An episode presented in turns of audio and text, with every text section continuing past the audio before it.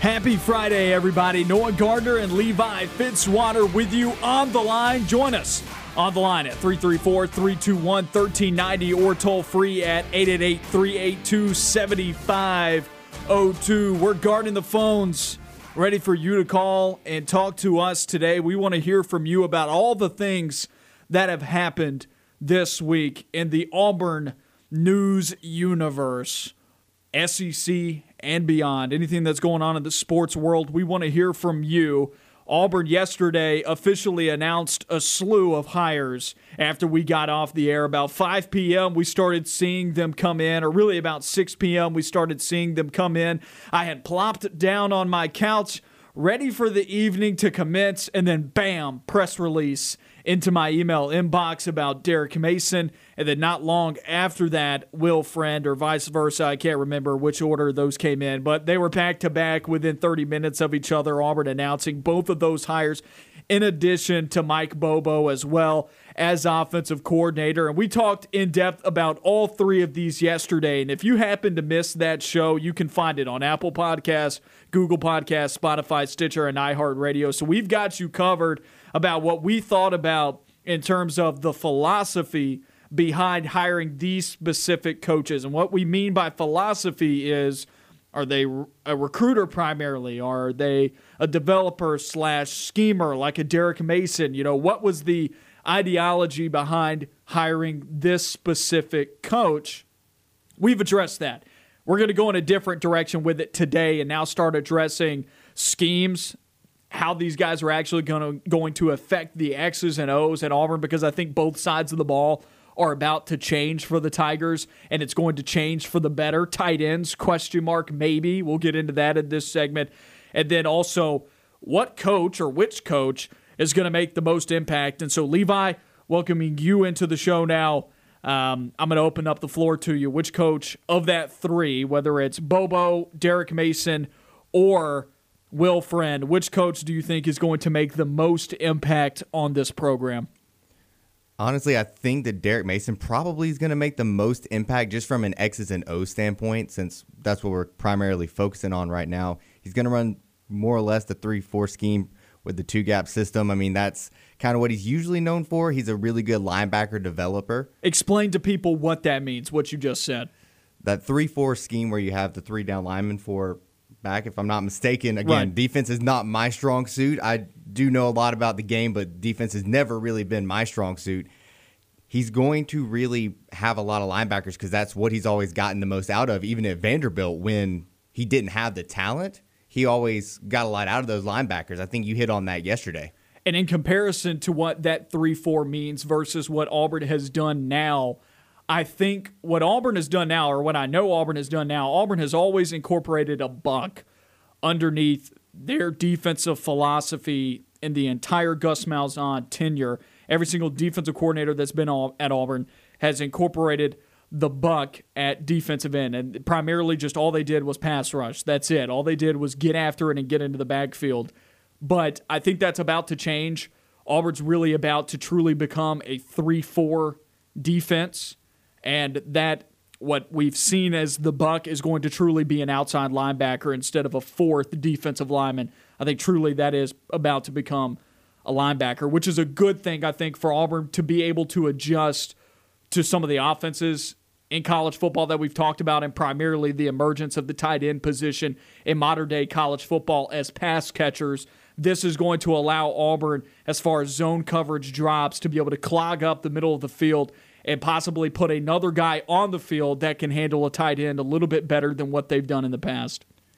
And you also have to think again, this is purely uh, off of sources that have told ESPN. You have the former Boise State defensive coordinator who has been under Bryan Harsin for the past two years, is also rumored to be joining the staff to coach those linebackers. So you might have a guy who has defensive coordinator experience coaching up those linebackers with Derek Mason, maybe a potential co-defensive coordinator role. I I really think that we're going to get a lot out of these linebackers the next few years under Derek Mason. I think from the X's and O standpoint, Derek Mason is the the I don't want to say better hire because we we both know we both like both hires. We both think that they're good hires. I think purely from the X's and O standpoint that Derek Mason will benefit the defense more. Mike Bobo seems more of a recruiting hire than anything, even though we talked about it yesterday. The emergence of the tight end, it really goes into what Mike Bobo wants to do. He wants to run more of that pro style offense. He's going to hit those tight ends that honestly Auburn has not had in since Uzomah, and even then barely used Uzomah in that Gus Malzahn offense, primarily a blocker. You know, I was playing Madden last night, and I saw I was scouting college players. This is funny. I was scouting college players, and they had an Auburn guy slated as a second round pick, and I said, Psh, "This isn't realistic. Auburn's not having a second round pick at tight end." But really, in the future, I'm not going to say that Auburn's going to have a second round pick at tight end in the next three years, but I definitely believe that there are guys in the current system right now or on the current roster right now that can really develop into possibly somebody that could make it to the next level. Nothing against CJ Uzomah, but if he was able to do it, I think there are other guys on this roster that have that base talent that hasn't been developed yet. They have the potential to develop into a tight end that maybe could find their way into the league. Yeah, I mean, you're going to get a lot of these guys in in the door just off of recruiting anyway. You're going to get a lot of talented guys, and Auburn has a lot of talent on this roster to begin with. I think that they could really develop a tight end and really start pushing the envelope on what they're doing with this offense and really change it, make it relatively tight end focused, make it a little bit more play action focused, and really have that kind of pro style, West Coast style that we've that we keep mentioning, we keep harping harping on, but I really think that that's what's going to be implemented. I think that there is potential for a tight end to from Auburn. What like why can't Auburn recruit a tight end with the talent, the base talent? Why can't and Auburn be great at tight ends? There's no tell, reason. Tell me why not? There's, why can't? I can tell you why they haven't been good at tight ends. Right. I can definitely tell you that. There's no reason that we shouldn't be able to pump tight end talent in the NFL.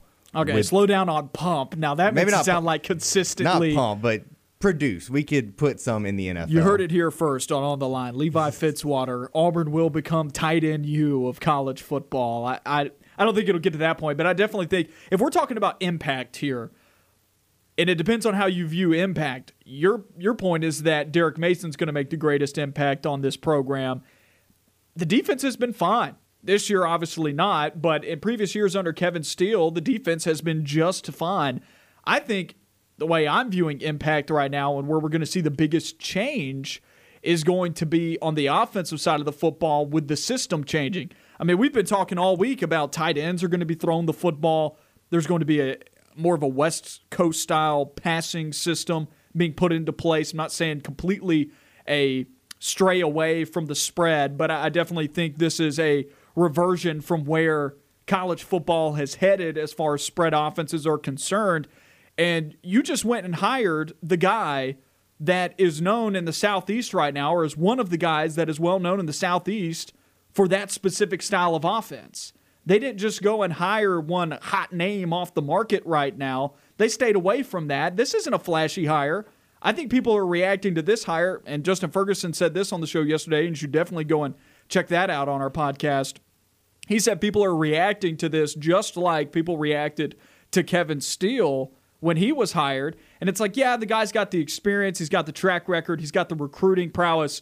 But recently, what have you done for me lately? And the what have you done for me lately for Mike Bobo goes all the way back to 2014, when the last time I think you can truly say there was real consistent success for him because if this hire is made in 2015, I think people are happy about it. This hire is being made now in 2021, which is many years removed after a failed head coaching attempt at Colorado State and now one really bad year at South Carolina, which I don't think you can fault him for. But I like the hire. People have to look past that and remember back to the last time that he was legitimately an offensive coordinator at a team that had some talent on the offensive side of the ball and a quarterback that he could develop.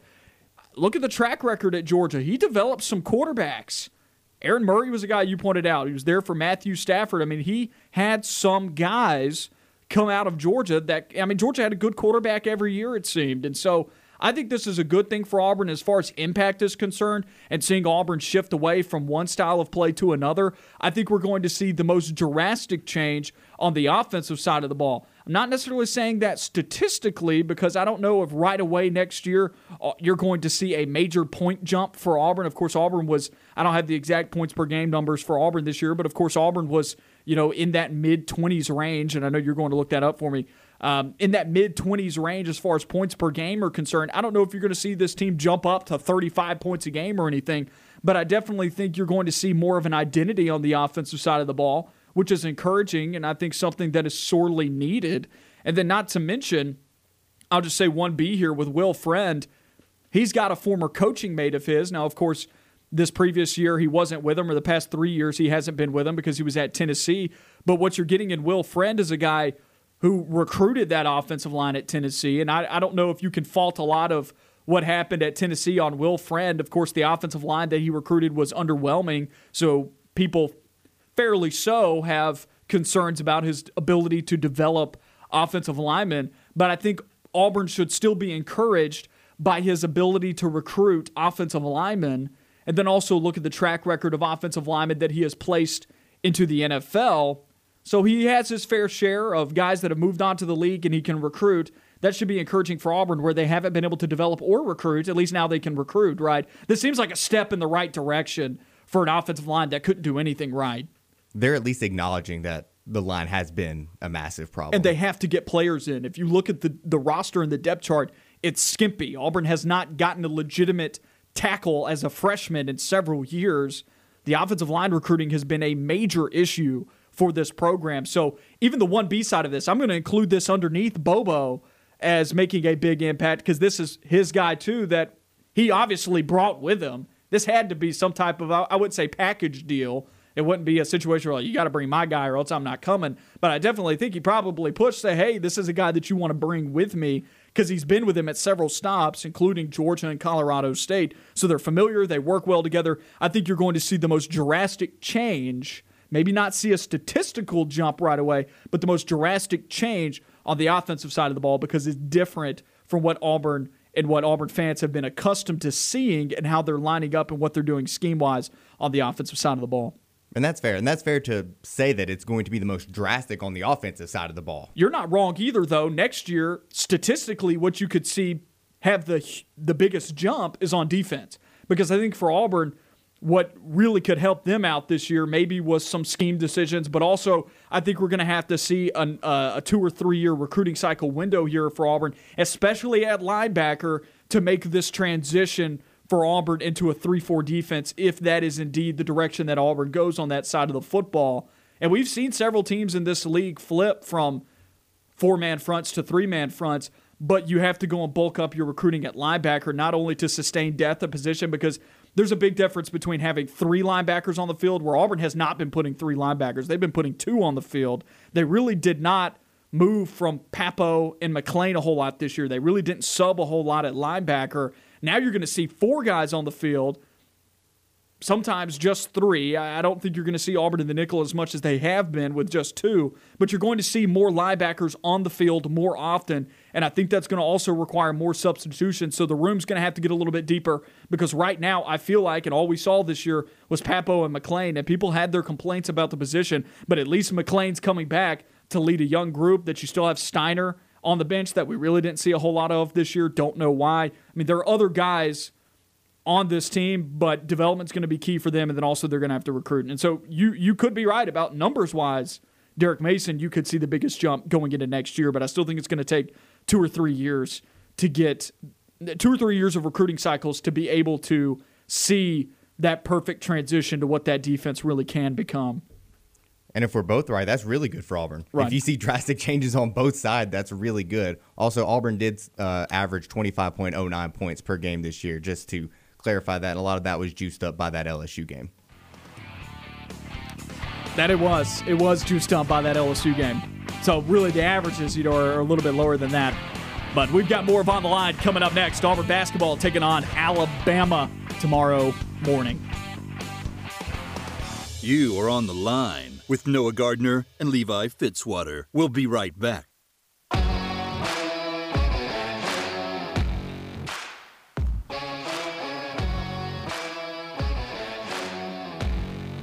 You're on the line with Noah Gardner and Levi Fitzwater.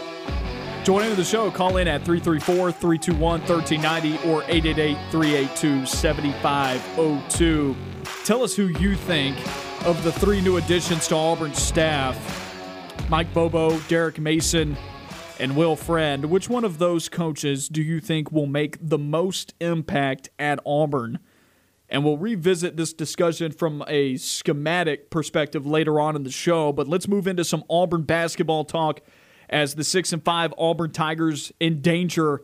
I feel like this is the first time I can say this in a long time substantially through the season. It seems like so long ago were the days of Tony Barbee and Auburn being a below 500 team in basketball, but Auburn is in danger tomorrow with the loss of dropping to 6 and 6 overall and 0 and 4 in the SEC and it doesn't come as a surprise when you know about all that's Auburn missing, that all that Auburn is missing. And so there are a lot of fans who just aren't reading into it a whole lot this year. They understand if there's going to be any coach on this campus that's going to get a pass, it's going to be Bruce Pearl, and rightfully so when you talk about what he's been able to do here so far and what he's been able to do in the community. So nobody, I don't think, I don't think anybody is impatient right now. And we've asked this question to several people up to this point if it's time or if it's too early f- to panic about Auburn this year. And I think the answer to that is no, you shouldn't panic about Auburn at any point this year because really, what is the end goal? What are they playing for? Or I'll amend that. I think it would be time to panic if this team never puts it together this year. That would not be encouraging for next season. But that also, my response to that also hinges on did they get a point guard back by the name of Sharife Cooper? But tomorrow, taking on Alabama, I believe that's 11 a.m. tip. What is the path to victory against Alabama tomorrow for Auburn to avoid, and, and this game at home? What is the path to victory for Auburn to avoid an 0 4 start? Because they desperately needed to beat Ole Miss and it's not looking good against a team that's really playing like the best team in the Southeastern Conference at the moment. I'm not too hopeful with Auburn's chances. We talked about this over the break. After looking at at it from a statistical standpoint, these two teams are a lot more even than you think in terms of just pure stats. The issue is those stats are encompassing of the entire season. You really want to look at what's happened the past few weeks. One of which is the past few games, Alabama's on a roll. Winners of four straight, if I'm not mistaken, beating Florida, Ole Miss, who just handled Auburn, and a win at Tennessee. Auburn going in the opposite direction, losing three straight, hasn't gotten a conference victory yet. Alabama hasn't lost the conference game yet. So both teams are going in two completely different directions. All the momentum's in Alabama's favor. Auburn, no point guard, has had massive turnover issues because of the lack of point guard. So really, it seems like this should be an open and shut case. Alabama comes into Auburn, wins handily, and leaves 4 0 in conference, and Auburn drops 0 4 in conference. The issue with that is there's something that hasn't been accounted for for this Auburn team, especially when I was talking about them going into Ole Miss the other night. This team has no quit in them. Even when everything is against them, they have always shown up and it, and came out and played their hardest. A&M, down by double digits going into half. They came out in the second half and they really put it together and they really made that game close, come down to one shot. Ole Miss, they were trailing by eight with about four minutes left in that matchup in Oxford. So you really can't count this team out. And that's one of those things that doesn't show up on the stat sheet. Now, if this was a you know in a year without coronavirus, if this was a year where Auburn and the jungle would be packed out, I think Auburn would have a really good chance of pulling off this upset. But honestly, with no fans there, no real crowd behind them, it's going to be tough. But I want to say, don't write them out. This team does not quit. They're pretty comparable on paper. I think Auburn can do it. They just have to limit those turnovers and get some production out of the point guard position, whether or not a point guard is playing it. Well, big difference between these teams is the experience. Alabama has experience on the roster, whereas Auburn does not.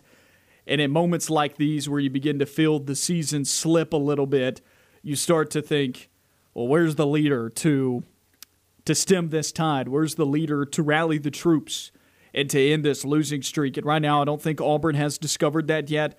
Alabama, on the other hand, is beginning to play their best. They are playing their best basketball of the season. And you wonder how much better it can get, or if they're peaking too early. those are we won't find out the answer to that until the end of the season if they've peaked too early or not. But I imagine the trajectory for this Alabama team will continue to increase. I think this team you could see Sweet 16 aspirations. I think you can see Sweet 16 aspirations on the horizon for this Alabama team, depending on where they get seated in the NCAA tournament.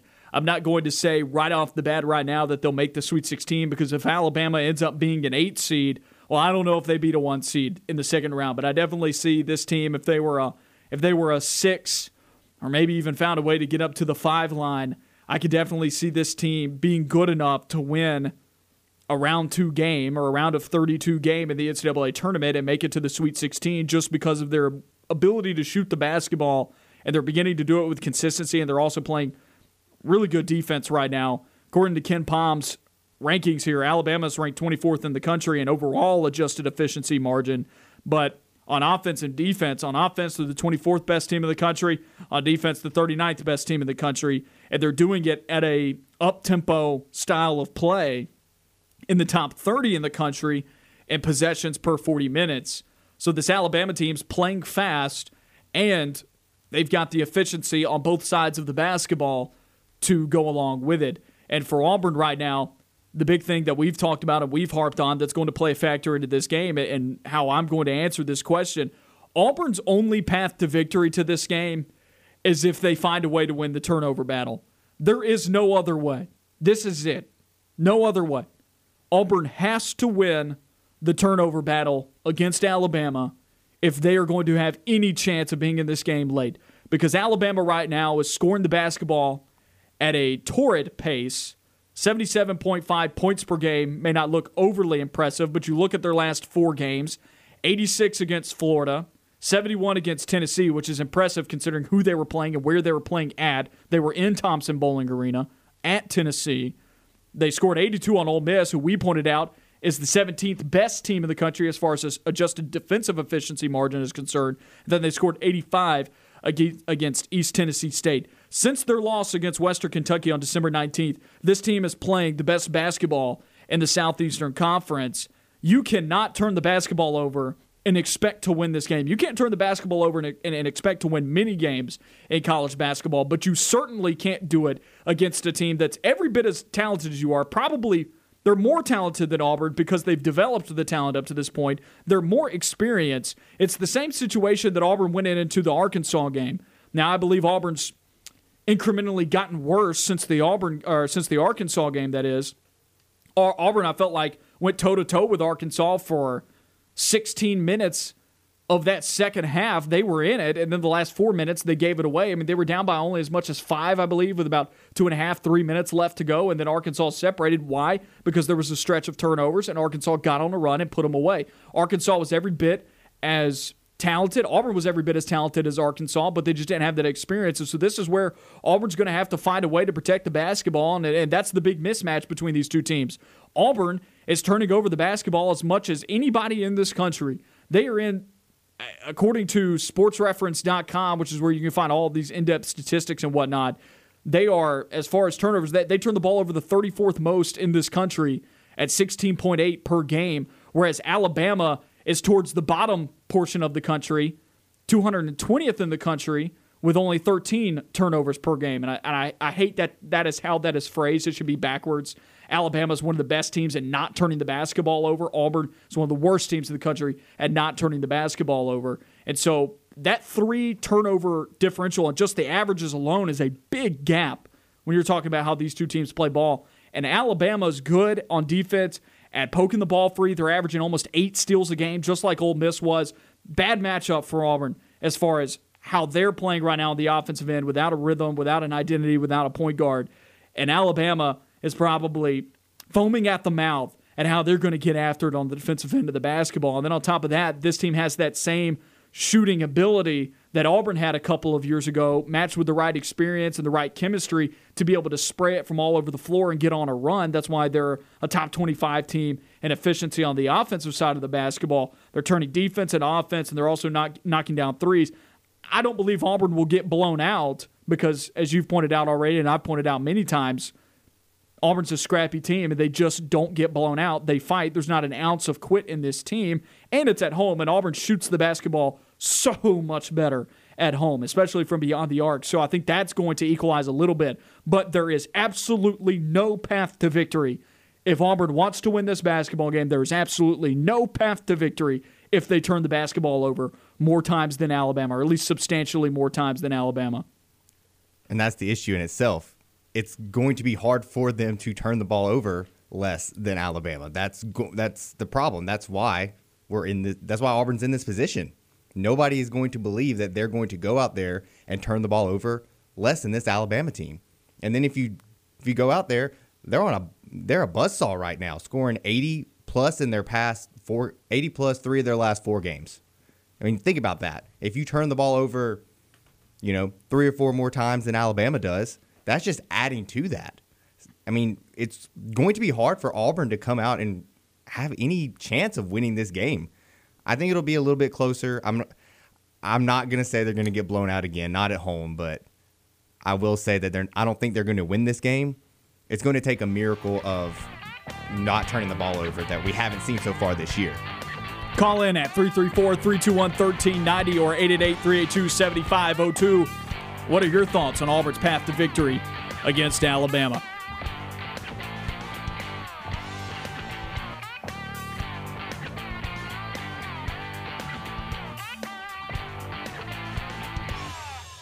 Stay on the line. More of the show when we come back.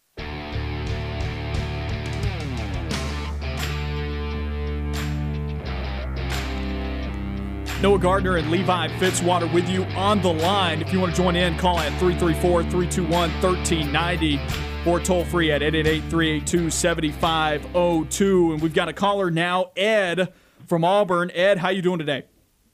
I'm doing great, guys. Uh, I, I want to just comment three things real quick, if I could. First off, I'm so glad that y'all are on at this hour, and you know, so happy for the show and everything. And congratulations, and uh, I'll be here listening and supporting.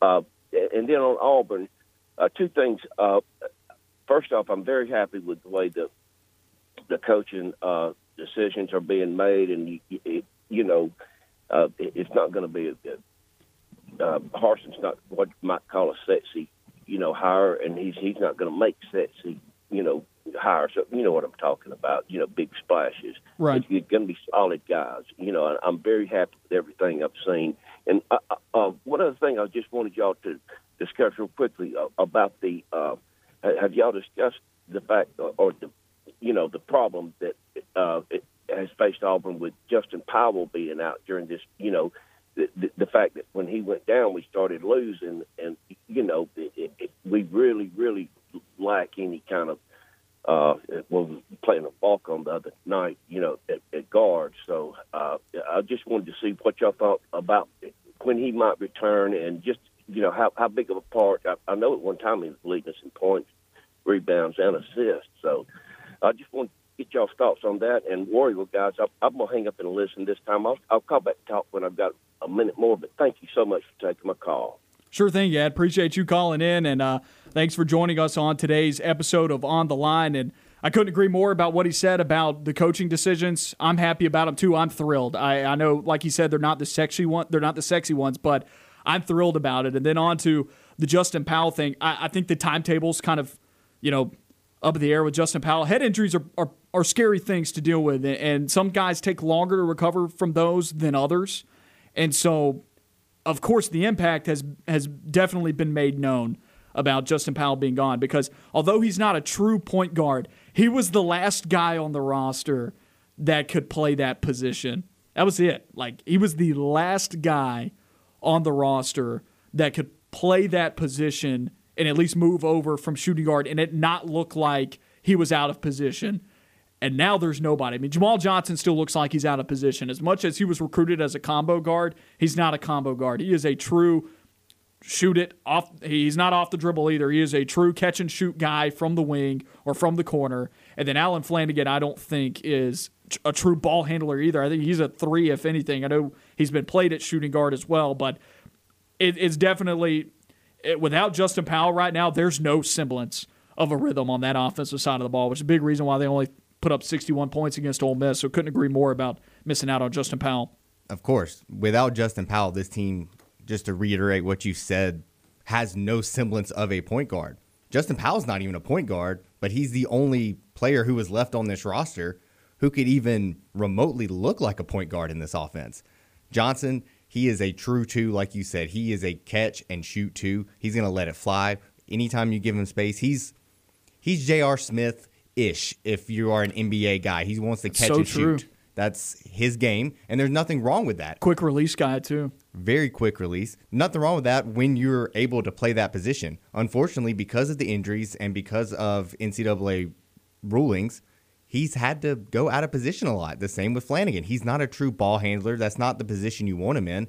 It's hard for certain guys to succeed when they're playing out of position. Imagine if you took I know a lot of people watch a lot more football than they watch basketball. You take a small guy, let's say from the past few years, like Will Hastings, and you put him as an X receiver, and we're asking him to go one on one with the best cornerback. That's not going to happen. It's the same with basketball. You take a guy who is playing a three position, not asked to handle the ball that much, wants to kind of go down low, play a little bit outside with the shot, do a little mid range, do a little bit of a drive, not really handle the ball and space it out that well it's going to not look pretty, which it hasn't. And luckily, it seems that most Auburn fans, if not almost all of them, understand the situation and really aren't panicking too much because of all the extra circumstances that are surrounding this team right now. And I've got an update for them about Justin Powell as well, like he asked about that timetable. Once again, that timetable's still up in the air. Like that's not changing, but uh, I follow Nathan King. He joined the show earlier this week, friend of the program, at by Nathan King. If you want to go follow his reporting, he's with Auburn Undercover. Found this 11 minutes ago or 12 minutes ago now. Justin Powell, head injury, did not practice today for hashtag Auburn per Bruce Pearl. And so, and Bruce, Bruce Pearl with the media right now while we're on the air, unfortunately. So, but getting that real time right there, him not practicing today or yesterday, meaning that probably not a good look for him to play tomorrow against Alabama. And with head injuries, timetables are so much so up in the air because you never know how certain guys going to react. Some guys recover relatively quickly. It also depends on the severity of it. How much are you out of things? How is it affecting you? Sometimes it affects you more than just a headache. You know, sometimes you know you're. some guys are, are not okay for, for more than just a week. Some guys are not okay for you know several weeks to maybe even a month. I mean, concussion protocol, if that indeed is you know what this is. I mean, like it takes some time for some guys to get through it, and I, and I don't think we're going to see Justin Powell tomorrow, which is another huge huge loss, especially when you're talking about how Alabama's going to get after Auburn on the defensive side of the basketball tomorrow. And Ed's right. I mean, things changed for Auburn as soon as he got hurt. I mean, he missed the final what 12 minutes of the second half against Texas A&M, and of course, I felt like Auburn played their best half of basketball against A&M in the second half. And Auburn has been this season traditionally a second half team, but you look at the effect of what that had against an even better defensive team and an even more talented team in Ole Miss than they were than than even so Texas A&M. You look at what that happened. I mean, 61, 61 points against Ole Miss, and that that's not going to win you any college basketball game, especially when you're Auburn and your defense isn't going to hold people to 61 points a game. And nothing against Auburn's defense, but it's not that good. It's good, but it's not that good, you know. And Allen Flanigan had eight turnovers. The primary primary guy that the offense is running through now that Justin Powell's off the floor, he's got eight turnovers. He had five assists, but eight turnovers. That's enough to that that's enough to really make an impact in a game. Auburn had 16 turnovers against Ole Miss. Half of them came from Allen Flanigan. A lot of Flanigan's turnovers comes from playing a position that he's not used to, Right. playing that point guard position, and that's not us. General hesitation too. A lot You're- of these guys are hesitating because they're not they're not used to it. This is not their normal this is not, not- their normal role. They're not comfortable. They're Right. not comfortable with what they're doing sometimes. And again, that's we want to make sure that it's clear that we are not harping on Flanagan and making him feel like the eight turnovers is completely his fault. That's understandable. It's just the truth. The It's- stats don't lie. That's what happened, and there's a good logical, you know, reasoning as to why that happened. Yeah, you're playing out of position. Turnovers are going to happen. He's not a point guard. That's the issue with this team right now. And man, Powell being out is going to be that's a that's a backbreaker for Auburn tomorrow because we were just talking about the previous segment. They got to limit the turnovers. They're not going to have a point guard again. Right. What are what are you realistically going to do against this Alabama team to stop the turnovers when you don't have a field general out there? Something else that people don't talk about enough when you see injuries occur, especially when you not typically just one injury is going to do this to you, but when a whole position group gets wiped out like this and you start seeing guys get moved out of position, and not often does a whole position group get wiped out like this. It's just obviously Auburn's dealing with some unforeseen and honestly ridiculous circumstances with the NCAA right now in terms of Sharife Cooper. Without a point guard, it's moving other guys to different places on the floor and how you match up with other teams who have full rosters how that how defensive matchups look like you're guarding guys out of position as well. You're not just out of position on offense, you're out of position on defense too. Now, I don't think we've seen as much of an impact on the defensive side of the floor for Auburn without without Justin Powell and Sharife Cooper. Maybe from a rebounding standpoint, it's nice to have a six foot six guard for rebounding, and he did have his healthy share of rebounds as well. I mean, I, I, don't remember a time where I've seen Auburn guards be able to, you know, grab as many as nine or ten rebounds in a game. We've seen him grab as many as nine this year. So it's a big loss for Auburn, especially if he doesn't play tomorrow. Of course, we just found out that he did not practice, and so we'll see what that means for tomorrow against Alabama. We've talked a lot about the negatives here for Auburn, but the positive thing is they're back at home. They can shoot the basketball really well at home, especially from beyond the arc, and that's going to be an equalizer. I don't think Auburn gets blown out in this game.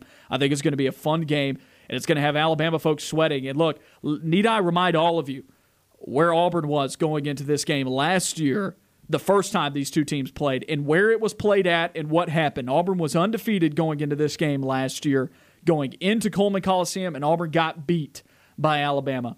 Now the shoe is on the other foot. This is this is the reverse of the situation. Alabama may not be undefeated overall, but they're undefeated in conference play, feeling great about themselves, and now they're coming to the plains to a team that can still shoot the basketball. And if the ball bounces the right way and maybe they trim down on turnovers just enough, I think this team will be amped up enough to be able to pull off an upset. You cannot write this Auburn basketball team off at any point. I said yesterday or maybe 2 days ago about if you wrote this Alabama basketball team off after that Western Kentucky loss, you were wrong to do so. And if you write this Alabama team off at any point this season, you would have been wrong to do so. The same thing can be said about Auburn. It will never be, as long as Auburn does not have a point guard on this team, it will never be time to panic with this squad. You see the talent, you see the improvement. It will never be time to panic with this group because it's still Bruce Pearl as head coach. You're still seeing progression on this team. There's still talent, and they're they're playing in current circumstances that any team in college basketball would have immense difficulty with. And so this Auburn team, it will never be time to panic when there's this much talent on the roster and they can get as hot as they can from beyond the three point line. So people need to. Uh, nobody's being impatient. There's I, I, get no vibe from that anywhere with Auburn. I, I think people just kind of resigned to that at the beginning of the year when they said no postseason, and they saw how things went against those first three games, St. Joe's and Gonzaga and UCF. But I think people should be happy with the progression they've seen. Of course, you want to break the losing streak and you want to start getting some wins. You want to see them put together. And if Auburn doesn't put it together this year, that will be ever so slightly concerning. But I also need to see if they had a point guard on the floor. You can't really see what the development is without the point guard. And think about it, Jalen Williams had a career game the other night, a nice bright spot. So there's plenty to look forward to with this team and in this game alone. We're going into the last segment of the first hour here on On the Line. We still got an hour and 15 minutes, though, so don't go anywhere. Stay with us here on On the Line.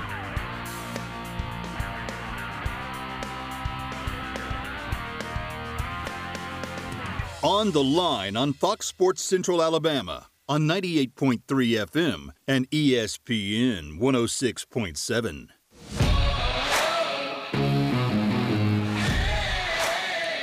Thanks to Ed joining us on the show today. We really appreciate people calling in onto the show and joining us and facilitating the conversation. We want to talk about what you want to talk about. So, once again, a big thank you to Ed joining us today in that last segment, talking to us a little bit about Auburn basketball. You can join in too at 334 321 1390 or toll free at 888 382 7502. We'll talk about what you want to talk about. Of course, Auburn announced a slew of hires yesterday. Who do you think is going to make the biggest impact of the group of three guys that were hired Mason, Bobo, Friend, and then Auburn basketball against Alabama tomorrow? Questions, thoughts, analysis, maybe stuff that we're not picking up on that you are. we want to hear about it because sometimes, you know, at some of the most rewarding times is when you're on the air, somebody calls in, throws a stat your way that's a little bit of a curveball. It's like, wow, I hadn't seen that yet. Looks it up. And I mean, it, it just it changes the way you think about things. So I really appreciate it when people call into this show. So once again, I'll throw that number out there 334 321 1390 or 888 382 7502. But we're going to switch gears here a little bit for the final segment of the first hour of On the Line. And we won't finish it all up right here, but we will try and get through as many games as possible, and then we'll revisit it later on in the show. But the NFL playoffs starting this weekend, of course, most people are going to be tuning into that over the weekend, and we've gotten expanded playoffs this year. So, looking at it, and we'll run through these games. The way that we're going to do this, we're going to do this a, a, little bit different. Me, me and you aren't going to have our individual picks. We're going to do this as a show, but we're going to call it on the line, and one of us has to pull the other if there's disagreement onto their side for the pick. And we're going to have a joint pick of a playoff bracket here. We're going to walk through the whole thing here. We'll start with the wild card games and whatnot. So it's the on the line edition of picking the NFL playoffs. You ready to go? Let's go. Ready Let's do it then. Here we go. We'll start off with the 12:05 p.m. CBS game on Saturday. The Indianapolis Colts, who enter the playoffs as the seventh seed, taking on just a narrow miss of the number one overall seed with the two seeded Buffalo Bills. I think the Buffalo Bills, for me personally, are way too hot right now for the Colts to keep up with. The Colts are one of the few teams to finish with a top 10 offense and top 10 defense in the NFL heading into the playoffs. That bodes well for them. I just think that the Bills are way too hot right now. Allen to Diggs has just been phenomenal all year. Who would have thought that Diggs would have produced like he did this year? Because he hasn't done it anywhere else. And maybe it was a factor of the offense and who was throwing to him in Minnesota. I feel like I feel like people should have seen this coming. Diggs has never operated as the number one receiver in an off- offense. He was sharing time with Thielen in Minnesota, playing with worse quarterback talent. If you look back on last year, you had John Brown, who was operating as the number one in this Buffalo offense. Clearly, everybody knows that Stefon Diggs is much more talented than John Brown is, and it showed. Stefon Diggs comes in, gets to be the true alpha of an offense at the receiver position, and it shows out it helps when Josh Allen makes you know a big stride of improvement to come out and become more accurate as a quarterback and actually put it what seems to put it all together. So I think people should have seen this coming. I think their preconceived notion of Josh Allen being a bust and being a bad quarterback really That's out the window. Yeah, it's out the window now. I think that's, that's on that's on fire like Buffalo Bills fans setting something on fire outside of their stadium. I mean, we've seen it. for sure. They a lot of people kind of wrote this team off at the beginning of the year because they didn't think Josh Allen would be able to make that leap. He made the leap. This is a really good team. Bills fans are dancing on the grave of that terrible take that has died. I laughed. I laughed when they picked him. I was sitting at Buffalo Wild Wings watching the draft. So they're dancing on your laughs grave. Oh, I've been eating crow since then. I'm right. I was I was big wrong. On Biggest shock for me is that he can move.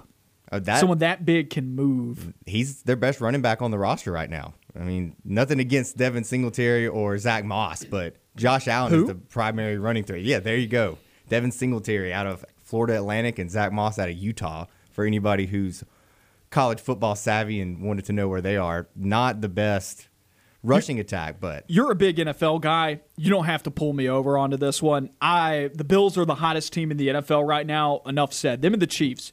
So it's going to be fun seeing them when they finally do collide, if they do, in our bracket. But the Bills are the hottest team right now, and I don't think they're going to be put out in the first round by a Colts team that is kind of hit or miss on the offensive side of the ball, depending on how Philip Rivers is playing. And the Bills are are good enough, I think, to uh, to be able to get even if the Colts play their best game, I, I still don't think it's going to be good enough to get past the Bills in the first round. So I will go with you on the Bills in that one. So we've got them moving on. Let's keep going on the Saturday side of the bracket. Los Angeles Rams at the Seattle Seahawks, 3:40 p.m. Fox. Let's try and go through this one a little bit quicker. Let's try and get through the Saturday slate before we move on. Man, this one's tough. This one's not as slam dunk as the first one. I'm just going to go with the Seahawks based off of who they are. Russ, I can't go against Russell Wilson. When you're giving me Russell Wilson versus John Wolford, former AAF hotshot, I'm going to go with Russell Wilson. Arguably, I think Wolford's probably a better option at quarterback than Jared Goff is. Playoff experience at quarterback's uber important. It is. And Russell Wilson's got it. These two teams always play a close game. I just cannot bet against Russell Wilson going up against John Wolford, former AAF quarterback. It's hard to do. Enough said. I'm with you. Russell Wilson, too, the great improviser of the NFL.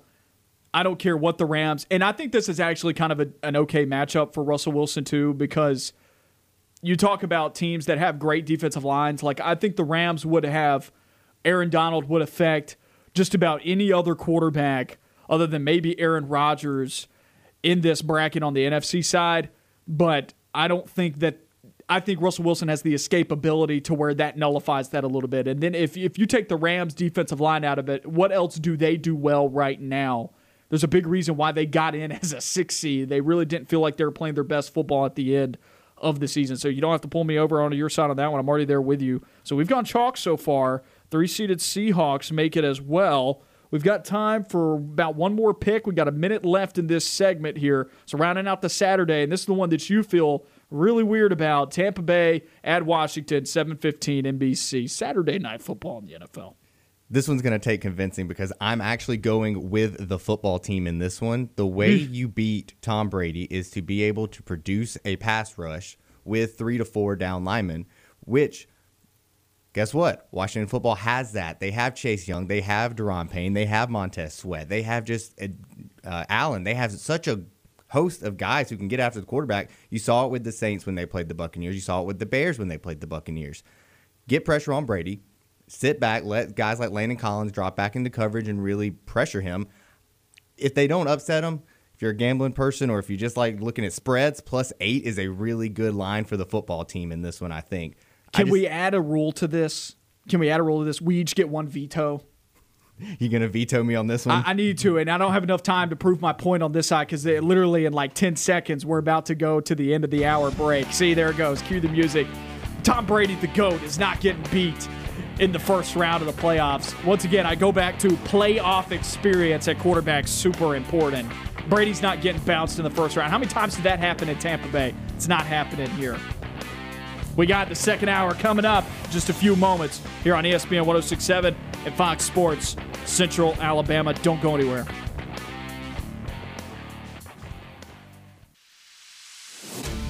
You are on the line, live on Fox Sports Central Alabama on 98.3 FM in Birmingham and Sylacauga and in Auburn and Opelika on ESPN 106.7. Listen online at foxsports983.com or espnau.com. You are on the line with Noah Gardner and Levi Fitzwater. Join the show by calling 334 321 1390 or toll free at 888 382 7502. Hour number two of the Friday edition of On the Line. Noah Gardner and Levi Fitzwater with you. It's good to be at the end of the week, I'm sure. I'm going to miss it. This has been a great first week of On the Line, and we appreciate everybody that's called in, guest, and also just the people in the community that have showed us so much support. The messages that we've gotten from people, it really means a lot just to see how people have really interacted and received this show. And it's really encouraging for us moving forward. It's been a true blessing to have launched this show this week, and I'm looking forward to seeing where it goes beyond. If you want to join in, call in at 334 321 1390 or toll free at 888 382 7502. You can find the podcast on Apple Podcasts, Google Podcasts, Spotify, Stitcher, and iHeartRadio. If you've missed any shows this week, you can go back and check them out. Ton of content there for people to digest. And we'll reset the show here with how we started it off. Auburn announced yesterday a slew of hires. They had three new coaches added to Bryan Harsin's staff officially. Mike Bobo at OC, Derek Mason at defensive coordinator, and Will Friend at offensive line coach. Of course, there are more to come, and we'll have more coaching hires to digest over time. Maybe some this weekend, maybe some early next week. I'm sure those timetables will ratchet up a little bit for Auburn moving forward now that they've got the two most important on the staff already cleared up at OC and defensive coordinator. I started out the show asking you about which coach you thought would make the biggest impact. You said Derek Mason. I said, just from a, a change perspective, from a statistical perspective, I think you're right on Derek Mason. from a change perspective about which side of the ball is going to see the most drastic change in scheme and in all these different things, I think it's offense with Mike Bobo coming in and bringing a little bit more of a pro style impact. This is like the pro style guy in the Southeast, I feel like. Name another name as, as connected to the pro style, at least pro style systems and maybe some pro style schemes and pro style play calling as Mike Bobo is right now in the Southeast. I mean, right now. Most guys have already moved away from it and have adapted a little bit, whereas I think Mike Bobo has still some of those pro style tendencies, but maybe he's adapted his offense a little bit more to what the defenses of this day and age are doing. I'm okay with this. I know some people aren't, but I think that this is a good move on the offensive side of the ball that some people maybe aren't overly excited about because it's not, you know, boom and it's not flash uh, on the offensive side, but I think it's going to be no gimmicks. I think it's going to be hard nosed. I think they're going to bring in the I think they're going to bring in the emergence of the tight end position, and I think you're going to see Bo Nix really develop as a quarterback, and that's what I want to center in on here. What does this mean for Bo Nix in this offense, who seems to be receiving all this well based on his recent post on Instagram? It seems like this will be a good move for Bo Nix as the quarterback, just from the track record of what Mike Bobo has done with quarterbacks. He got a lot out of Matthew Stafford, who is, you know, a talented quarterback. Got a lot out of Aaron Murray, who was not a talented NFL quarterback, but he got a lot out of him in college. He even had some some uh, influence on David Greene way back in the day. He's gotten a lot out of quarterbacks, and I think Bo Nix on his third offensive coordinator now. Hard to think about that. He's it's like his- what happened to Baker in the in the pros, and and people want to talk about Bo Nix's development.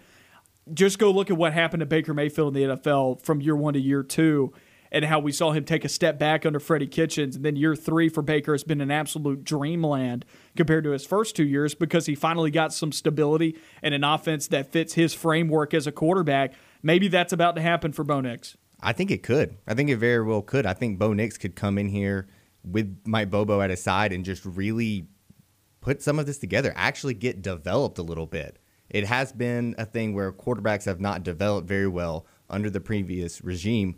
I think this is a really good chance for Mike Bobo to come in and be impactful in terms of not only changing this offense from what it was, but really getting the best out of Bo Nix.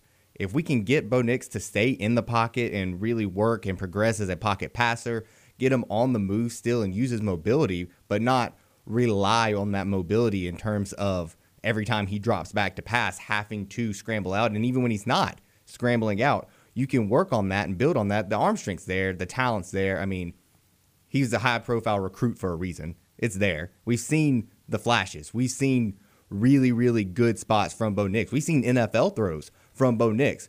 Problem is, we've also seen bad Bo Nix. We've seen bad throws. We've seen overthrows. We've seen misfires. Seen bad decisions. Bad decisions. We've seen bad attitude, I think, on the field. And that cameras have captured his moments with Chad Morris and also receivers and offensive linemen. And I can't tell you how many times I've seen a receiver or running back that got overthrown and then just like shrug or throw their hands up in the in the air. That's not good body language when you're talking no. about you see that multiple times in different games throughout the season. That's not good body language between those guys and their quarterback.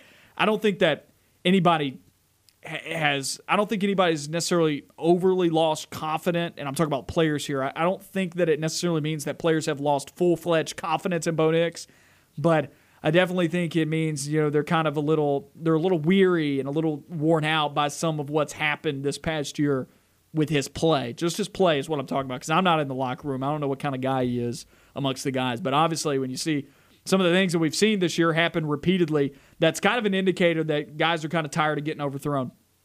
Because it makes them look bad too. I'm, they're not getting to get the catches and fair. I don't think it makes them look bad though. I just think it, they they just they want to look good. It doesn't they, make them look bad. Yeah, it, doesn't, it make, doesn't make them look good either. They want to look good. Yeah, you're right. It doesn't make them look bad, but it takes away from what frustration is the good word to use here. I think guys just may be frustrated with what's happening. When you're open, you want to be able to catch the ball. You don't want to watch it go you want to score touchdowns. You know, you want to. You want to. The offense isn't supposed to be hard. And basketball, I love when you see teams that are that have a lot of great chemistry. The senior laden teams. Shameless plug here. After the after this show today, I'll be heading out to Auburn High School. They're taking on Loachapoka tonight. You'll be able to hear that ball game on 96.3 W Lee. I imagine about a 6:30 tip for Auburn High basketball. So you can catch that game. I'll be on the call for it Once again, Auburn High basketball against Loachapoka on 96.3 W Lee. So you can be able to check that game out. But something about Auburn High School and basketball that's really stuck out to me and what that team does so well for a high school team. First of all, they're averaging more assists than Auburn basketball does, Auburn University basketball does. They're averaging 18 assists per game. That's a lot for a high school team when you compare it to just averages across high school basketball. That's a ton. But only one player averages in double digits for Auburn High basketball, and Jay Baker. Everybody else is averaging about eight to nine, and they all share the basketball. And there's seven or eight guys, nine guys that can carry the load for this team any night and break out and have a big game. And there's a big reason why this Auburn High team really can end up being a contender when it gets to late stage in the season. So I draw all this back to, to Auburn University football and saying that guys look like they're having fun, especially in basketball when they're sharing. Sharing is caring and and and they are moving the basketball around and you're scoring. Teams are having fun when everybody's getting a touch. And football, I think the same can be applied to it. When there's rhythm, everybody's getting involved. You're not seeing mistakes. I mean, literally, rhythm is what an offense needs. Identity and rhythm is what an offense needs for guys to be having fun and to be enjoying their football out there. And we haven't seen that at Auburn under Bo Nix, at least with consistency over the two years he's been there. And I think that's got to change. And Bobo's going to have to find a way to add consistency to that. And I think part of that they're going to have to rein in some things that have that have happened on the field in the past two years. It's going to have to get a lot more consistent. Just like I mean, like you said, it's going to you. How many times have we seen a guy running on a go route or a post route overshot and just completely overshot? Once a game, at least, at least once a game. I'm, I'm I feel like I have every game I'm watching or I was watching Anthony Schwartz with separation with a step or two behind a guy and it hits in the back of the end zone five, six, seven yards away from him, sometimes ten. And those are the kind of things you have to clear up. I don't care about the recklessness. I don't care about the poor decisions every once in a while. Sam Darnold made poor decisions. Sam Ellinger made poor decisions. We see quarterbacks. Lamar Jackson made a lot of poor decisions as far as in game throwing the football to the other team. We've seen that. That's not my problem. Bo Nix really doesn't throw an egregious amount of interceptions for, for compared to most people that make poor decisions throughout a football game. He's on the good side of the interception spectrum, right? I don't care about that. You can still be a great to elite player in college football and still, you know, be a little trigger happy and throw a little one, one too many interceptions occasionally because at least he's trying to make a play at that point. I don't care about that. I just want to see general consistency in the game. And so, a point that I want to make, and we talked about this with Auburn basketball earlier in the show, and I want to apply this to Bo Nix never, ever write off talent. When you see there's talent in a guy, in a team, never write it off. Never. Always assume or always understand that the team could turn it on at some point that all it takes is for something to click and then boom, you look you're wrong. And you know, people may have written off and you said this, people may have written off Josh Allen in the NFL with the Bills. Guess what? Still proving people wrong to this day. And that's a failed take, a dead take, and the Bills fans are dancing all over its grave. So for me, I'm not writing off Bo Nix, and I know a lot of people have wanted to move on from him. Who are you going to move on to?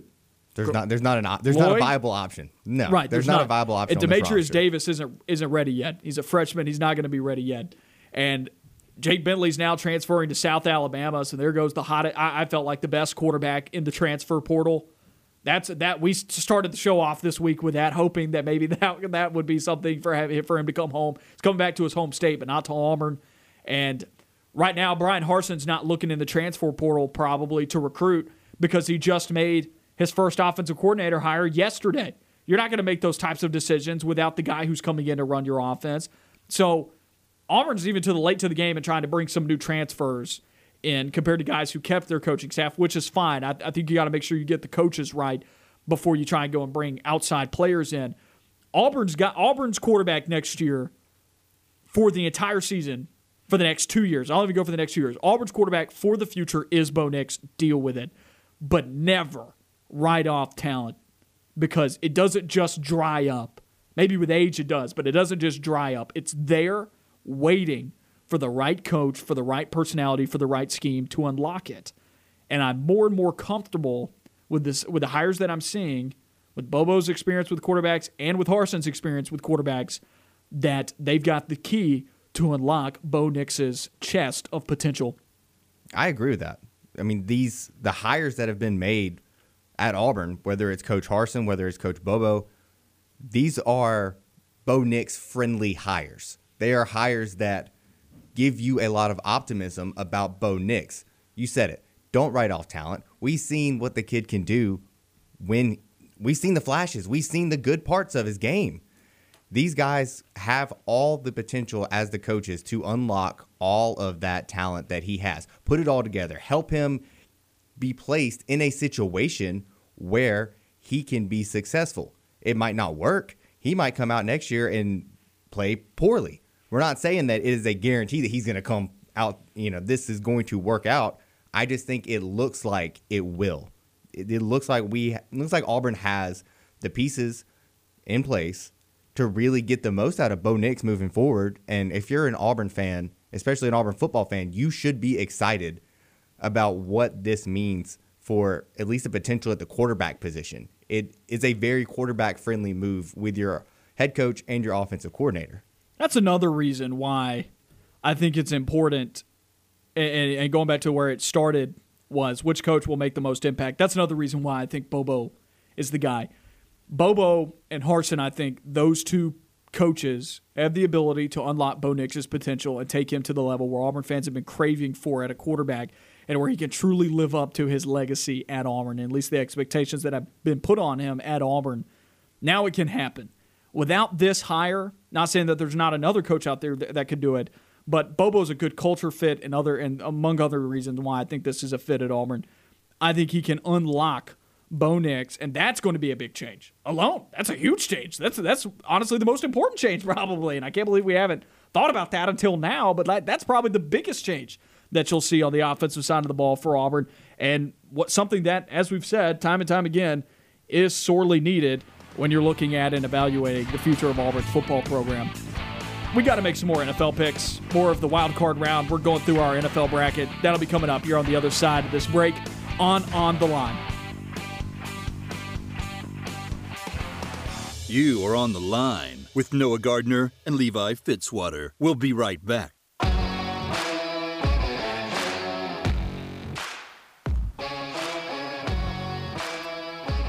You think Tom Brady's going down in the playoffs? And I'm okay with that. That seems to be the upset that everybody wants to pick in the first round because, you know, Washington football team and whatnot, you know, losing records typically win a game in the playoffs. I say typically in recent history. But you're on the line. Noah Gardner and Levi Fitzwater with you. We're going through our NFL playoff bracket and a rule that we omitted and put in there because I didn't have enough time to defend my Tom Brady pick to be able to bring it on to that side. You ran me to the end of the first hour break.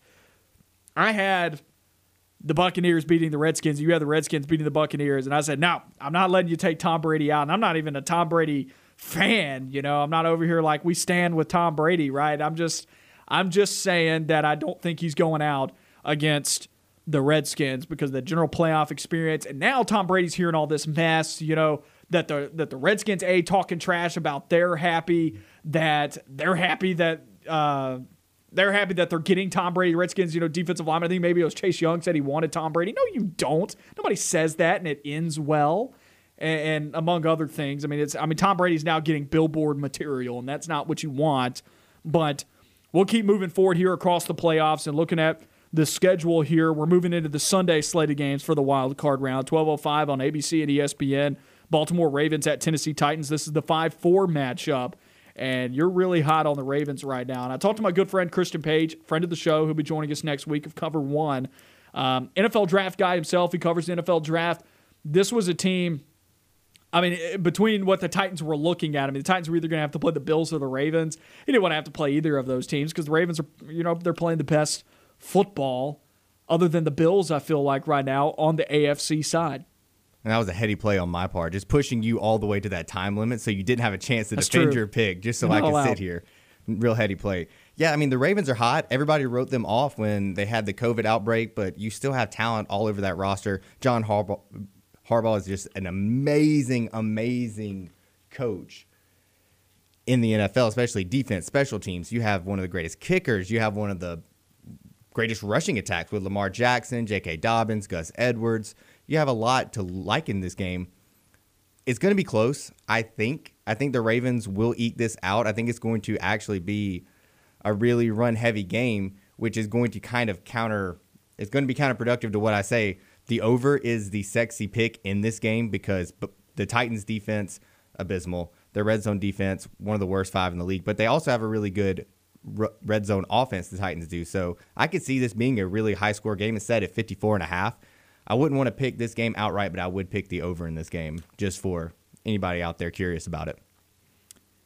I, I know a thing or two about Lamar Jackson running all over my defense. I'm a Cleveland Browns fan. I hope that's been documented this week. We're in the playoffs, you know. But um, I saw also three, four weeks ago, Lamar Jackson ripped my heart out coming out of the locker room and just stepping onto the field in the movie moment, like, hey, bring him on, you know, and ran all over us. And he's tough. He is tough to contain, and they're playing really good football right now. You know, he's never thrown an interception in the red zone before. I did not know that. He's got actually. like forty something touchdowns to no interceptions in the in the red zone in his career. Incredible. And that's something that you that you don't typically talk about with a scrambler with a scrambling quarterback like Lamar Jackson, but his passing game's really evolved, and that was the thing that everybody wanted to knock him for. I think we saw time and time again at Louisville him make you know interceptions in the red zone, and that's not the case anymore.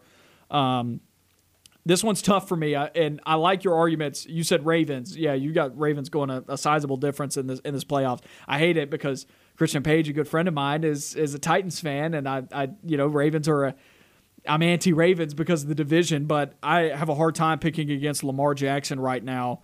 And this is a team that I I was afraid of going into our matchup several weeks ago because I knew that the Ravens were beginning to turn the corner. I still think this is it was it's been an underwhelming season for them, but I think they're definitely peaking at the right point, and that's that's all that matters. Not the number next to their. It's not about the number next to the team name as far as seeding is concerned. It's about how they're playing right now. The Ravens are alongside the Bills, the two hottest teams in the AFC, and the AFC is loaded. So you don't have to do anything to convince me there with the Ravens. We got Chicago Bears at New Orleans Saints, 3:40 p.m. CBS. 7-2 matchup here, and we know which one of these is the two, the New Orleans Saints. As as a New Orleans Saints fan, it's hard to see this matchup because every year it seems that the Saints have one of these matchups in the first round that they never come out and perform for. No Trey Hendrickson this week is going to be huge, but to on the opposite side, the Bears are without Roquan Smith, so it's going to be a, it's going to be hard, I think, for Mitchell Trubisky to really get going because of the Saints defense, who has been playing really well as of late. 10, a 10 point spread's a lot. I don't know if they win by that 10. I would like to think that they do. They really, the Saints usually do pretty well in games where they look really bad in a win in the earlier in the season in a rematch. Traditionally under Sean Payton, they normally look a little bit better if they looked not great. And they did not look great at all when they played at Soldier Field. Luckily, it's in the dome. Obviously, it's not the same effect that it's going to have without the fans there. But I'm still going to go with the Saints. I think they're way too talented. I don't think the Bears can hang with them. It, I might get burned for that, but I think that they're just the better team. They're a two seed, my man. And the Bears are at 500. They're eight and eight, and they've I've got been, Mitchell Trubisky at quarterback. I've been hurt. I've been hurt so many times. It won't happen. Saints are going to win this game, and at home. They've got all the pieces still. I know Drew Brees maybe isn't playing up to what we remember as Drew Brees, and I know the running back room in recent memory has been hit pretty hard. But hey, Ty Montgomery's still that guy, right? Kamara did say, Kamara did say that he was going to play. He said he'll be back on. He said he will see us on Sunday. That's great to hear. We assume that means he's playing. He might just come look at everybody and say hey on the sidelines. Saints are the two seed. They win. I mean, they were on the verge of they were on the verge of moving on to be a one seed, right? And the Bears couldn't pull it off. Now you get your revenge. Now you get your revenge. I hope they take that into consideration. Thanks, Bears. So Saints win this one. No convincing needed to do there. And if people are now joining us, wonder what we're doing, we're going through the NFL playoff bracket, and each person's going to get a veto. We're doing a joint bracket for on the line, and we've got to try and pull the other to the other side if it's a you know if there's disagreement here. And so far we've had agreement on every single pick except for the Buccaneers and the and the football team. Uh, it's been brought to my attention that I've been saying Redskins this whole time. Excuse me. So Buccaneers and football team. And I, I picked the Buccaneers. I vetoed and put the Buccaneers in as you wanted to take Washington. This one I have a feeling you're going to veto me on. Six seeded Browns, three seeded Steelers, 715 NBC. And I'm going to go ahead and make my pick here. Cleveland Browns are going to win, and here is why. And I know that there's been a lot of COVID issues around the program, but the Steelers have given the Browns billboard motivation material. People don't want to talk about the Browns going into this playoffs now because of all, uh, they didn't end the season great, lost to the Jets two weeks ago. They've also had COVID cases over these last three or four weeks. Borderline, it looks like an outbreak when your head coach, several position groups, Joel Bitonio's out. But the Browns are still getting back a sizable amount of guys because they're able to play on Sunday. So they're still going to be bringing back their roster. They've still been preparing for this game. Steelers wide receiver Juju Smith Schuster said this I think they're still the same Browns team I play every year. I think they're nameless gray faces. They have a couple good players on their team, but at the end of the day, the Browns is the Browns. I am so offended because he called the Browns the Browns. That's offensive because I know what he means by that. I know what he means by that. But this Browns team is not the same Browns team that he's referring to right now because they found a way to win football games. And this is a big point for me. Rudolph went for 315 last week, two touchdowns and a pick. Roethlisberger's going to be back. How often did Roethlisberger throw for 315 down the stretch? I, I, think the actual general arm strength, the general arm potential of Ben Roethlisberger is a step back from the youth and the vivacity of Mason Rudolph at quarterback. Now, is he going to make better decisions than Rudolph because the pick that Rudolph had was egregious? Yes, he will make better decisions than that and he will protect the football better. But if there's one thing that can be said about Roethlisberger right now, he looks like Peyton Manning did, or maybe a little bit better than Peyton Manning did going into the playoffs of the year of, of Peyton Manning's swan song with the Denver Broncos. And the Browns still have a running game, and running game and defense is going to be the way you go through the playoffs. And Browns right now, Nick Chubb's playing great. Baker Mayfield's playing his best football of his career at the time being. I'm taking the Browns in an upset. See, I was already on the fence about this one. This was kind of a coin flip for me. I was leaning towards the Steelers simply because they have such a great run defense, and that's what the backbone of the Cleveland Browns offense is on. Stefanski wants to run the ball. He wants to make it ugly. He wants to just run it down your throat with guys like Nick Chubb. You've got Kareem Hunt, and then put Baker in a position to succeed. But I like what you're saying. I think there's a lot of motivation in this game for Cleveland. Does that come into, does it materialize? I don't know. I think I will side with you on this one, and I will go Cleveland. You'll wait on the veto for later. Well, I was all, I was already leaning on this one. I think that I like it. I, what you said about Juju Smith Schuster, who apparently just loves giving the teams bullet material. You have the TikTok dances on you know the midfield logo throughout the year, which got him lit up in the Cincinnati Bengals game. You have the comments that he said just now or today about the Cleveland Browns, which is just don't you call the Browns the Browns? It's, it's, not the same thing. It's asinine to say that because they're loaded with stars. If anybody, the Browns have so many names that everybody knows. It's not, not right. It's not like they're a good a good team that nobody knows. You have Baker Mayfield, Myles Garrett, you have Jarvis Landry, Nick Chubb. You have all these guys that people know. They're not nameless gray faces. It's it's an asinine comment, and you know what? I will go with it because I'm going to be cheering for the Browns anyway. Plus six is just such a good number. That line opened up with the Browns catching three and a half. Now they're catching six. Nobody's betting that plus six line for the Browns. It just shows me that Vegas really likes it where it's at to keep it within that six, and that just looks so incredibly juicy for me. As far as matchups, I think the Browns are in a better place offensively going into this game even without Bitonio on the line. But they've still got all their receivers back. KhaDarel Hodge was the guy who tested positive. Great. The, the fourth guy on the depth chart was the guy that you're going to be missing. So that's not a big miss. Of course, losing Stefanski's going to be tough, but I'm going to trust that the offensive coordinator knows how to call the system for the Browns on offense. Um, now, looking at defense, I give the Steelers the edge there, a substantial edge there. But I think that the Steelers offensively don't throw the football well enough to be able to truly take advantage of the Browns' greatest weakness, which is the secondary. But more on the playoffs coming up on On the Line. We're going to keep taking us all the way through the Super Bowl.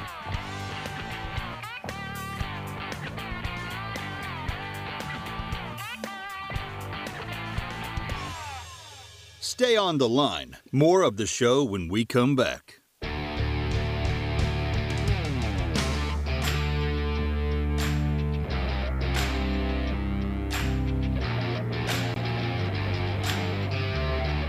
halfway through the last hour of On the Line. Coming up after us at 4 on ESPN 1067. The Drive with Bill Cameron. Make sure you stay with those guys. We've got four hours of live local programming on ESPN 1067. Noah Gardner, Levi Fitzwater with you. If you want to join in the show, call in at 334 321 1390 or toll free at 888 382 7502. We have gone through the wild card round now for picks. We've got four in the divisional round now, and we're going through our NFL draft or our NFL playoff bracket. I almost said draft, our NFL playoff bracket here for you, taking it all the way to the Super Bowl for our pick there. And we're doing it together. It's a it's a joint pick, and it's the online edition of it. So whoever's on the line of it, the other guys got to try and pull them to the other side if there's any disagreements on picks. And so we've got a joint bracket here, and moving on all the way to the divisional round, we've got the Chiefs playing the Browns. We've got the Bills against the Ravens, the Packers against the Bucks, and the Saints against the Seahawks. Let's start it off Chiefs Browns. I just made the argument Browns are going to beat the Steelers. I think that Mason Rudolph's 315 and two touchdowns. He played out of his mind against the Browns last week. I don't think you see Big Ben with where he's at in this stage in his career and how he's been playing recently, even with a week off of rest. I don't think you see him throw for 315. And I, I think the Browns offense will do about the same as what they did in the previous game because nothing's changing in the offense of the Browns against the Steelers defense. Nothing's changing in that matchup. What's changing is Big Ben's entering the equation for the Steelers. Maurkice Pouncey, those guys are entering the equation for the Steelers offense. Is that enough to bridge the gap? I don't know. The Browns played so well against the Steelers run game. I think they find a way to pull that upset. So, Browns Chiefs, I'll make this one easy. Chiefs will dissect the Browns pass defense, which has been abysmal all season long.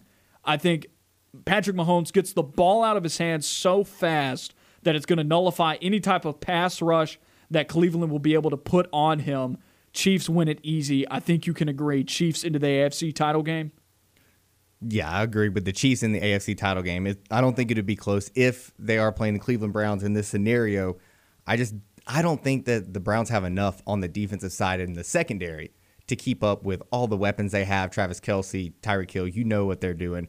Mecole Hardman, Sammy Watkins. There's just too much on that back end. You love the you love the pressure that they'll be able to get to him, but it's going to be hard if Andy Reid's an offensive genius. He's going to he would scheme around that to where you have Patrick Mahomes ripping it out as quickly as possible to nullify that pass rush is maybe not nullify it, but really keep it at bay. Other AFC divisional game that we've gotten to now, Bills Ravens. You're going to have to convince me on this one because I have no idea what to do. So if Bills Ravens, I'm going to stick with my pick and I'm going to keep going with the Ravens. I think they're a hot team right now. You noted over the break they have been playing a little bit of lackluster talent, but I think what's going to happen is the lack of experience for Buffalo, which you could say that for the Ravens as well in terms what of what happened player. last year. Yeah, in terms of player personnel, I think they went there last year. They got embarrassed on television, on national television uh, against the Titans, a team that nobody expected to make that run. I think they come out with John Harbaugh as a coach, and I think they're just going to come out, play a good game, and honestly, they'll probably run the ball a lot, keep the ball away from Josh Allen. The Bills' defense hasn't been that good all year. It's been a little suspect. It's been great at times, but not the best. I think that they just give the ball to Lamar Jackson. They run it out with him, J.K. Dobbins, and those guys. I think they really just control the tempo of the game and keep the ball out of Josh Allen's hands. And then again, you turn it over to defense and special teams, which is what John Harbaugh ex- excels at. And I think you'll limit Josh Allen a little bit. I don't think that I can do anything to convince you otherwise. So I will go with you on the Ravens. I'm on the fence. The Bills are playing the best football in the AFC. They seem to be more of a complete team than the Ravens, but also like the way the Ravens are playing right now. I like your pick. I like your analysis of it. John Harbaugh definitely seems to definitely I have more confidence in him being able to slow down the other side than I do in the Bills being able to slow down Lamar Jackson, especially if the if, if Lamar Jackson and the Ravens can get past the Titans in round 1, who of course don't have a great defense of course. Their their defense has struggled this year, but I think if they can get by there then they're feeling good about themselves getting over that hump, that playoff hump that they've had. Then they can maybe play a little bit more loose. That first game for the Ravens is going to be tough for them because of their struggles in the playoff and that kind of hanging them over, uh, hanging over them a little bit. But let's let's say they do get to the AFC title game. Chiefs Ravens. We'll just go ahead and run through it and get a Super Bowl pick there. Chiefs Ravens. And this one's spicy, and I think we're about to go head to head here. I'm I'm gonna stick with the Ravens. They're my Super Bowl way. pick this year. I think the same thing holds true. They got embarrassed by the Chiefs on Monday Night Football earlier this year. 34 20. absolutely embarrassed. I think again, they're going to control the tempo of this game. They're going to run the ball really well. They're going to keep the ball away from Patrick Mahomes. I think they go into Arrowhead. I think they get a win. It's not going to be a pretty win. It won't be a big win, but I think they pull it out at the end. I know it's hard to say. It's hard to go against Patrick Mahomes. It's just hard to make it to the Super Bowl 2 years in a row if you're not, you know, New England with Tom Brady the past however many years they did that but it's I think it's just going to be hard. I think it's hard. Eventually, it's going to catch up to the Chiefs, and I think the Ravens are going to benefit from that and be able to sneak past them and go to the Super Bowl. It's hard to pick against Patrick Mahomes, and the Ravens' defense really hasn't improved. Look at what the Browns did. them. The last time that they played a good offense, we're not talking about the Giants here. We're not talking about the Jaguars. We're not talking about the Bengals, even without Joe Burrow. I mean, that's their last three games right there. When they played the Browns, the Browns threw up 42 on them, and Patrick Mahomes is much better than Baker Mayfield. And that receiving corps is better than what the Browns have from one through three. I think Jarvis would be an excellent addition to the Kansas City Chiefs. But I stand by that what the Chiefs will be able to do offensively is still be able to pinpoint and attack weaknesses in the Ravens defense. Now you still have a veto here. You can still, you know, I would try and put your Super Bowl pick in if you feel that confident about it. I just have a hard time believing that Lamar Jackson and the Baltimore Ravens can run through the gauntlet here. They're they're not as complete as the Chiefs are. Defensively, the Chiefs have enough to where if they stop you enough times in a ball game, Patrick Mahomes will win it for him. And Mahomes did it. Mahomes has that experience. But on the flip side, I also have a hard time believing that you see the same team in the Super Bowl two years in a row. How often does that happen? That's then that really helps me go with this pick. It just makes me feel like it's so hard to go back to back. So I'm gonna have to stand with the Ravens. If you're disagreeing, I'll guess I'll have to pull out the veto on you. Fine. Ravens in the Super Bowl. I'll let you have your fun. Maybe that's a power play for me on a possible future disagreement. Let's move on to the NFC side of the bracket. We still got a couple minutes left in this segment. We'll try and get through the divisional round here, and then maybe we'll talk Super Bowl last segment. Packers Bucks one five matchup here. Tom Brady, Aaron Rodgers, the matchup we all want in the NFC playoffs. I don't know if we all want it. I don't, but most people do. That's the you want two of the best going at it. I think Green Bay pulls this out. Well, I mean, let's settle this thing in the playoffs, man. People want to compare the two. Let's settle it in the playoffs. We're talking about playoffs? Playoffs. Yeah, I, I think Green Bay's going to win that game. Uh, Tom Brady in cold weather isn't a factor. The rest of the team in cold weather might be a factor. I just, I, I just don't see a way. They got absolutely shellacked when they went down to Tampa last time. So I think you don't get Aaron Rod, you don't get the best shot on Aaron Rodgers twice in one year. You rarely do. 49ers did last year, but it rarely happens. I don't think this Buccaneers team is that talented to be able to go into Green Bay and win that game. I've been writing the Bucks off all year. I don't. I think they're pretenders. I don't think they're a real Super Bowl threat. That's, and that's some harsh language. I mean, what have they done to prove it other than win the preseason hype award? They haven't done anything. I- so I'm going to go with Green Bay. I think Aaron Rodgers puts it on them, and honestly, I don't even think it'll be close. I think they'll, I think they'll pull away. I'm not picking against Aaron Rodgers either. The 38 to 10 result earlier in the season, granted, it may have only been in what, week five, I guess, when those two teams played, but that was such a. I mean, the Buccaneers did put it on them. Buccaneers did go out there and win that game 38 to 10. That is glaring on the Packers' resume, but I also think the Packers have grown a lot as a team in a positive direction, and we've seen the Bucks actually be one of the most streaky teams in the NFL this year. And so you wonder if that was just a part of the Bucks and that was a part of the, the hottest stretch of games I feel like that you've seen the Bucks. Now the Bucks are playing some of their better football probably. They're on a, another positive end of their streak right now, but the Packers are as well. And you look at what the Packers have done going into the playoffs. They've won 6 straight. They've done it against teams in their division. They've done it against good teams out of their division. I'm looking at the Titans beat them 40 to 14. Rodgers is looking good Their defense finally is in motion. They've got a running game under LaFleur. This Packers team looks like, out of any Mike McCarthy team that they had in the playoffs, out of any, this looks like a team that could go to a Super Bowl because of how complete they are. So, and also something to look into. The Buccaneers have some guys with COVID right now, and while they may be back for this hypothetical matchup here, I don't think that they're going to be at 100% because most guys don't come back from it at 100%. And it's plagued some guys throughout the whole season Cam Newton, Myles Garrett. So I'll take the Packers in that one as well. Quick pick here Saints Seahawks. That's a lot to pack into it. Saints Seahawks. Take me through it. We got a minute. I'm going Saints here, obviously. I think they're a better team top to bottom. This, Seahawks defense makes you cringe. The, Sa- the Saints defense has, or the Saints team has been one of the deepest in the league this entire year, if not the deepest. I think with that defense that the Seahawks tried out there, Alvin Kamara is going to have a field day. I think you'll see a, a renaissance of Michael Thomas since he missed so much this year. I think he'll have a big game in that kind of matchup.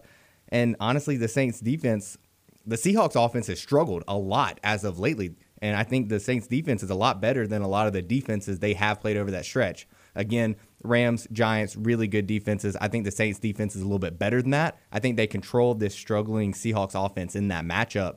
And then on the other side, you have Kamara, Michael Thomas, guys like that that are going to be way too much for the Seahawks defense to handle. One last ride for Drew Brees, and that's a powerful thing.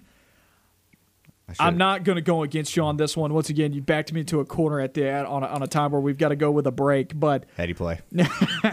but I would love to have had, continued this discussion because that will be one of the most entertaining matchups. But one last ride for Drew Brees is a powerful thing. We'll wrap up our NFL talk and the show on the other side of this break. You're listening to On the Line.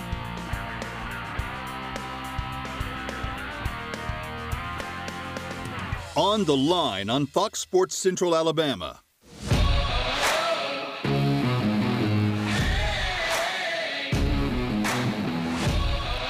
Wrapping up the show here on On the Line. Last segment of the week. We're riding off into the weekend.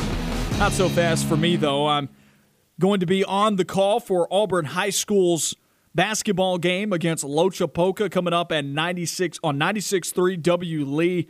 I imagine tip off for the varsity boys game will be at about 6:30. Defend, depends on when the JV boys game ends, but that'll be something to look forward to over on one of our sister stations, 96.3 W Lee, and then following us immediately right here on ESPN 106.7. The local sports talk doesn't end. Bill Cameron, the drive coming up right after this for another additional two hours. You got four here on your weekend or on, on your afternoon schedule on your afternoon lineup on ESPN 106.7, two to six right there, of local Sports Talk. They'll be running from 4 to 6, so be sure to join and call into them and, and hang out with them. We're wrapping up our NFL playoff talk here. We are doing an on the line edition playoff bracket where both of us don't have individual ones. I mean, you do, but and I do as well. And we're making picks going through it, but the show itself will have one pick to go all the way, and the other one has to convince the other one to get to their side on it if there's a disagreement. You've used your veto. I've used my veto, and we've made it all the way now. We've got one Super Bowl pick in, and it's Ravens out of the AFC, and we're making our way now. We're on the NFC Championship game, and we'll wrap it up here. Packers Saints, it's made it all the way here. It's gone chalk, 1 2. AFC didn't go chalk, but it's gone chalk here now on the NFC side. That's your team, the Saints, making their way in, and I have a feeling this will be a little bit of a headbutting as well. Oh, I'm sure. This is probably where I should save the veto for, but I think the Saints go into Lambeau and they'd win this game. If you look at the matchup they played earlier in the season, the Packers won only by one touchdown. The game itself was incredibly even throughout. You have the Saints 397 total yards, Packers 369 total yards, Packers first downs 29, the Saints 21 first downs. The big difference in that game, one turnover for the Saints and the penalties. You have the Green Bay Packers getting two penalties. Two for 10 yards. Not surprising because, you know, Aaron Rodgers gets every call that's ever going to go anyway near him. Saints There's heat there. Saints went 8 for 83 on penalties. So if you want to look at the average penalties per game, where you have Green Bay getting about 5.2 per game, with the Saints getting about 6.1. So you're telling me that all of a sudden, when they play one of the best defenses in the NFL, Green Bay all of a sudden said, you know what? we're going to get three less penalties than we normally get against a far superior team. And the Saints are going to go get two more than on their average. No, The refs are always going to back Aaron Rodgers per usual. I don't think that happens in the playoffs unless the Kansas City Chiefs are in the Super Bowl and Roger Goodell cannot help but have that Mahomes Rodgers matchup that he earns so much and he can't wait to just boot the Saints out of here. But I still think this team is too talented. They're going to go into Lambeau. They're going to run all over them with Latavius Murray, Alvin Kamara. It's going to be easy. And don't I don't want to hear Drew Brees in cold weather. That's a lazy take. This is not a Drew Brees centric offense anymore. It's not a take anymore. I don't want to hear it. there you go. You ran through it. You went through the gauntlet there. I'm going to make my best argument for the Packers here to get the Packers in the Super Bowl. LaFleur's got it. 13 and 3, they've gone the whole year. There's been no, none, no bad PR out of this Packers camp. Nothing about Aaron Rodgers clashing with his head coach. All is well in Cheesehead land. All is well. There's no issues. The Packers offense is as complete as, as it's ever been. They've got a running game for the first time. LaFleur figured it out. McCarthy must have just been averse to it. There is unison there on the offensive side of the ball. That is going to benefit the Packers to be able to go through a playoff run.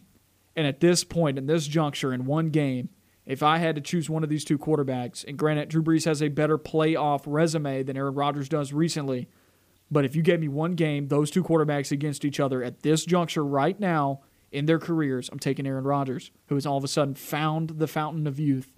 And then the defense, I don't think that there's leaps and bounds differences there in the defenses at the moment the Packers still have a good defense, still enough to slow down the Saints offense that has been slowed down in recent weeks. You look at the Saints and what they've scored over the last couple weeks. Of course, they scored 33 and 52 against the Vikings, but they've also suffered a pair of losses. Prior to that, in the last four games, they only scored 29 against the Chiefs, and then 21 against the Falcons in a win, 21 against the Eagles in a loss. So at this point in Drew Brees' career, you see more and more inconsistencies from guys when they reach that swan song. And Aaron Rodgers, I think, is going to come down to it. Captain Clutch himself will be able to find the plays when it comes down to it at the end of the day. The Packers, to me, seem to be more of a complete team at every single position group than what the Saints appear to be. There's no there there is no coincidence with the Packers going 13 and 3 this year. None whatsoever. I think there's a coincidence. It's called a bad division that they play in. That's they get fair. to play the Vikings, Bears, and Lions, who you saw they struggled with most of those teams. And to be fair, a lot of those games you had Taysom Hill in at quarterback. You had Drew Brees just coming back for the they Chiefs also got game. to play the AFC South. Yeah, I mean, so they, two playoff helps. teams there, but also two really bad, Bad- teams really, there. really bad teams there. There's two more wins that you could add to it. It'll be hard to push me off this. I'll let you make the final the, di- decision. the division that I'm trying to see what division they played from the NFC this year. trying to make sense of their schedule at the moment. Just looking at it, what was the was the other NFC team? I guess they would have played the the Packers would have played the South as well, right? Yeah, they Yeah, they played, the, the South, South. also. So two good teams there, two bad teams. I don't know. I'm not gonna I'm not gonna sit here and question the Packers at 13 and three, the number one team in the in the NFC. well, how about this? We're at a juncture here. We have one game left. That's fair. You can put the Ravens in your Super Bowl. I'll put the Packers We'll, in we, my Super Bowl. we can go through and talk about the Ravens versus whichever team we want to talk about, whoever we think's there, because it'll be good teams regardless. We got two minutes left here. Ravens, Packers. Who would you choose in that one? I'm uh, in that one. I would definitely go with the Packers if I'm right. if I'm looking at that. If the Packers made it, if the Saints make it, I think I lean to the Ravens. Unfortunately, just because I haven't seen Dennis Allen really stop a mobile quarterback. But if it's Aaron Rodgers in the Super Bowl, I don't think that they'll be able to stop him. It's a good defense. I the Ravens are a good defense, but I just don't see it. They would have to do that slow down, run the ball a lot, like I said they would do earlier with Patrick Mahomes. But My Super Bowl pick is the Packers to win this whole thing. And so you've just made a good argument for me there that I don't have to make. We're running out of time in the show. But Aaron Rodgers is my reason why the Packers win the Super Bowl this year. I think he's, I think other than Patrick Mahomes, he's the best quarterback in the playoffs entirely, both sides, and the team's complete. I like the Packers the most. Sell me on your Super Bowl pick. I mean, my Super Bowl pick is still the Ravens, uh, but I have I think they're going to play the Saints. Dennis wins Al- it? What is that? Who wins it? The Ravens. I think the Ravens my- win. I oh don't goodness. think I just Dennis Allen does not show me enough to stop a mobile quarterback like that. I'm just kidding with you. Of course, the Saints are going to win the whole thing. There's no way they don't go all the way to the Super Bowl and win. Who dat? Who dat say they're going to beat them Saints? It's not even going to be close. It'll be a blowout. It'll be hundred to nothing. Won't even be close. I know. So, so the Saints are your official are your official pick here to end the show, right? Yes, official pick to win Super Bowl are the Uh, Saints, and it won't even be So close. Drew Brees is going to go out on top with it. That'll wrap up the first week of On the Line. Noah Gardner, Levi Fitzwater will be back with you on Monday. We appreciate this week. We appreciate all of the kind messages, all of the callers. Thank you for being with us this week, and we'll be back with you next week. Same time, same place. You know where to find us.